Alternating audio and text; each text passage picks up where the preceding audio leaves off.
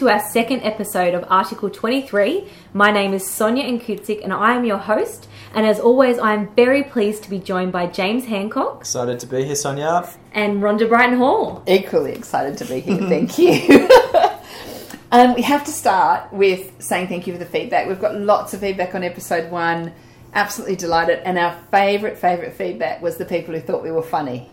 Why do you sound so surprised by that? We are funny. I think they were surprised. People kept saying, oh, I was surprised you guys are funny. I don't know if I'm happy or hurt We- by that, we, we did we did get that, and I really appreciated all of the fan mail I got to my home address as well on that. So it's pretty good. so we'll move past our slight, our slight thirstiness. But we do have some actual very big news, is, and we're very proud to say that Article 23 is now live on Spotify. So you can now follow us on Spotify or SoundCloud. Um, just take 10 seconds to follow us, press the little love heart and like us, and keep enjoying this podcast weekly.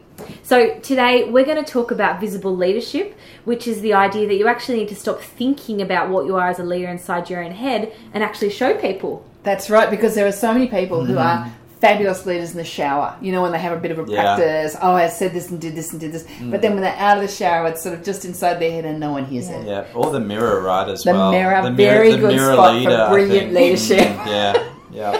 So today we'll talk about what it actually takes to make it actually visible. Um, but beyond that, we're going to start by looking at our Article 23 logo and some high-profile examples of visible, maybe not so visible leadership we've seen this week. Yes. Yeah, so I think starting with the logo, that's just a little quick one. Is what is our logo? It's a little figure waving the Article 23 flag. A non-gender specific figure, of course. I said Gumby. figure, and I did that very deliberately, Sonia. And it's in true mwah style. It's hand drawn, as you'll see from our website. That's what we're about. We love that um, personality to what we do, uh, and you'll see the animations on our website too. So, Article 23. Feedback noted and debate had, but it is hand drawn, very mwah style. It is a little bit of a revolutionary. Like he's Yeah. like a, He is. the comrade with the flag, the Hugh Jackman in Les Mis or something like that. Maybe Did you say Hugh Jackman? Maybe I said Hugh Jackman. Uh, if his That's right. people are listening to this podcast, would absolutely love to get Hugh uh, to swing on by for a session. Um, If you need a place to stay, my house is available. That's fine. I make a great cup of coffee. You do, well, you don't actually. I live near a great coffee shop. I'm a great walker. feed, feedback noted. and if and if he's going to bring Ryan Reynolds, I will help carry the coffee. I think we should move along on this. It is true though that Yeah. what we're trying to do in terms of changing work and the way that work works is a little bit of a revolution. Although we have got rid of the red circle, we're now less camaraderie about it. Uh, but at the same time, it, it is a big change and it needs to be led from the front. Absolutely. Okay, so now let's look at FFA and what the actual hell. And I say that because I actually don't know anything about this. So let me hand over to my learned colleague Rhonda. So, so I am obsessed by sport, and I love it. Well, all sport. If you play it well, I'm happy to watch you. But the thing that I'm always really heartbroken about is when I see a great sport, and I think soccer, and obviously that's not my code, but I still Yeah. can really admire it. Um, when I see them on TV in the last week, when if you don't know the backstory, they sacked the coach, the Matildas, which is the national women's team, mm. and then had the, the head of the organisation come out and explain that, but not with any real reason. And then another press conference of the sacked coach giving his opinion of why it wasn't fair, and then another press conference of someone else explaining why they thought it was, and someone else on the board explaining why it wasn't their fault. And, and whether or not you know any of those characters, and they may all be great people or great leaders, the visibility to all of us was that they are clearly not talking to each other. They're talking to media and press and us through the TV, uh, but they're not talking to each other. And that misalignment of action and words is a, a really clear example of not great visible leadership for them. And hopefully, we'll see them clear it up this week and get back on track because you know 1.1 million people, Sonia found out, actually played soccer, which is amazing. Highest participation sport in Australia. So let's see they can get that back on track and be great again. Yeah, and massive. Look, I hope, I wish the tennis numbers were higher, uh, but they're not. Soccer's the winner. What about if we move away from something so public and we look about visible leadership for all leaders? So, a bit on the history of visible leadership. It's, um, you know, where did it come from? It's from the Human Rights Commission and Male Champions of Change. We've been working with this model a bit. We think it's excellent, and we've made it simple and easy in the mwah, true to the mwah form. So visible leadership is what everyone sees of your leadership. It's as you walk in and grab the leader jumper, everyone's got eyes on you. It's what um, it's what they see, and it has four key components: what you say, what you do, what you prioritize, and what you measure. So let's actually break up those components. The first one is what you say. So this is what you say in front of a crowd, to your team, to the media, in interviews, in your one on ones. If you grab someone and have a quick, quick coffee, your emails, your speeches, it's what you write and it's what you say. It's your words. Absolutely. Yeah, totally. And the next one is do. This is all about your actions, what you've committed to, what you do over and over that people see. This is you walking the talk. It's role modeling behaviors, calling out the poor. It's your track record. Uh, it's okay to have a little bump, but it's uh, you need to be really mindful of what the patterns look like over time. The next one is what you prioritize. So, under pressure, what matters? We all have limited time. Hmm. So, what consistently makes the agenda? What are you showing is important with where you're giving your energy and space? And the last one, I'm going to hand over to Rhonda to talk about measurement, your favorite topic in the world. I won't take that personally. I do like a little bit of measurement. So, measurement, I think, is where it really rubber hits the road. This is what you're looking for noting, measuring, applauding, rewarding, recognizing. Um, and when you talk about what you've achieved or what your team's achieved, this is the things that you're saying. Number one, number two, that's what matters to me. And it is absolutely a culmination of what you say, do, and prioritize is to what is the actual result that you're achieving. And it is incredibly visible in that model.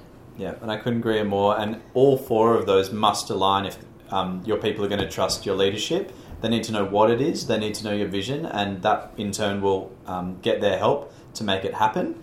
Do we have examples of visible leadership, more that we can share? I, I, th- I think when you see great leadership, you see really well aligned say, do, prioritize, measure in great leaders. And I can think of one example straight away. Yeah. Was a leader that I worked with, and we, we actually we all worked with, that was absolutely committed to um, Indigenous Australians and First Australians. And every time she spoke, her first couple of sentences of every single speech were about Indigenous Australians. Her actions were clear. She put the right programs and the right ideas into place. She was a great listener to the mm. community and heard what they needed. She prioritised that with her team all the time and expected a lot from them. And then she absolutely measured the outcomes and constantly improved. Perfect example of visible leadership done right. There's another example that I have that just is something that I'll never forget. Um, a company I worked with had some challenges around safety. They were injuring too many people and they needed to stop. Um, and despite all the amazing programs, they kind of couldn't get that next step changed. So what they did was they started a program where every single meeting in the company, no matter at what level you were, started with the first agenda item of safety. So all the way up to board level. And you know what? It changed the culture every single leader, it doesn't matter if you're in a, a, small accounting team or a warehouse site, you started the day talking about safety, focusing on safety. And you know what? It created that step change. It absolutely works. And they're two fantastic examples of it working well and of the alignment. Do we have some that we could share uh, where maybe it's not so good? I feel like maybe our listeners could relate to this one as No, well. no names, no brands. No but yes, we have no some examples. So And no Um, examples from anyone in the room.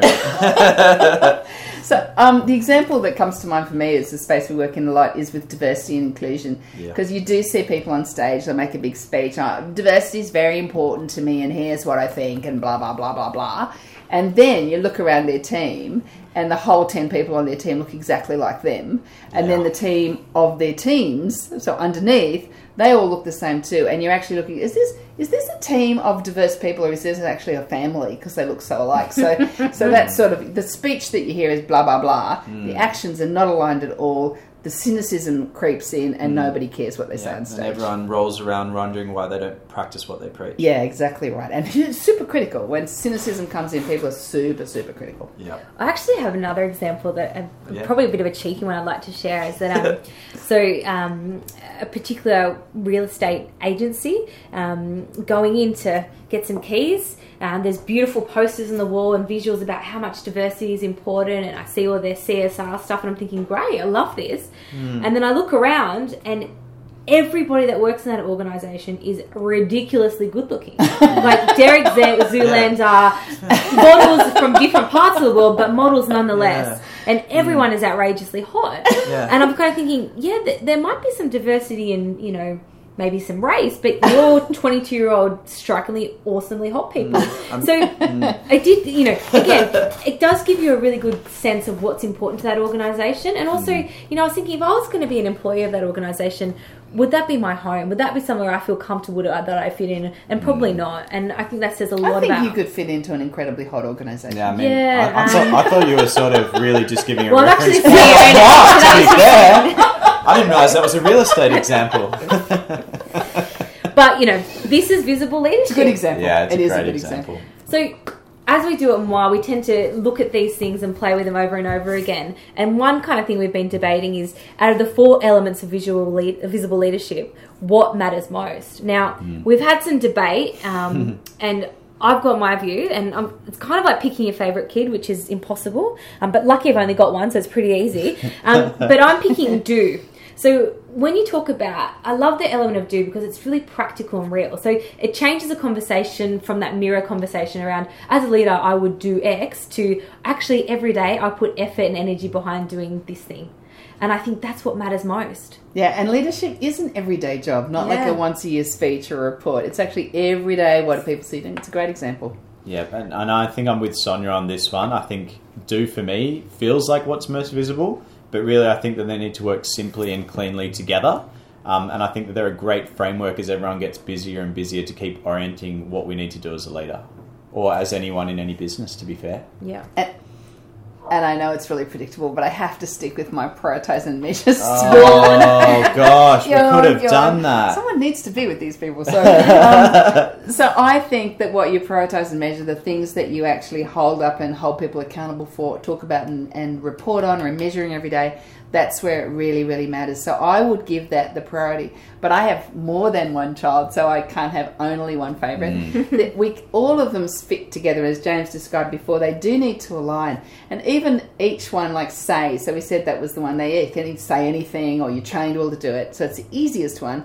But equally, equally, you can use it really powerfully. So if you've got Sam, the person who's done all the safety stuff, ready to go, a warning or a great idea or a great report that they want to show, and it never makes the agenda because it hasn't been a priority. Yeah. When you give them a platform, you can actually use your voice to absolutely give them a great platform. So they walk in and you say, Great that Sam's finally here, and I didn't slip it off the agenda again. But great that Sam's finally here. I've been working with them and seeing what they've put together. It's fantastic. I think you're going to love this presentation. Let's go. Yeah. And instantly you can use your voice, what you say, use your words to pitch up a priority and make sure that everybody in the room knows it's important. So it's each of them is really important. Awesome.